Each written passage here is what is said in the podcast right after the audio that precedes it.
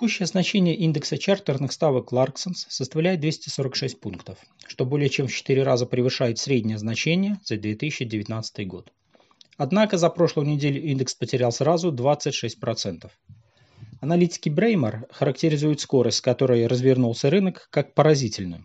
За последние 4 недели индекс спотовых ставок на контейнерной перевозке SCFI сократился на 33%. В среднем стоимость доставки контейнера на основных маршрутах перевозок из порта Шанхай составляет сейчас 2500 долларов за ТЭО. Это в два раза меньше пикового значения начала года. Sea Intelligence прогнозирует, что уже в скором времени фрахтовые ставки упадут ниже до кризисной нормы.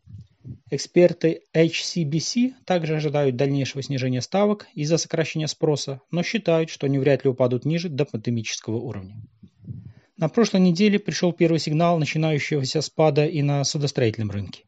Сиспан отменил заказы на строительство четырех контейнеровозов вместимостью 7700 ТЭО.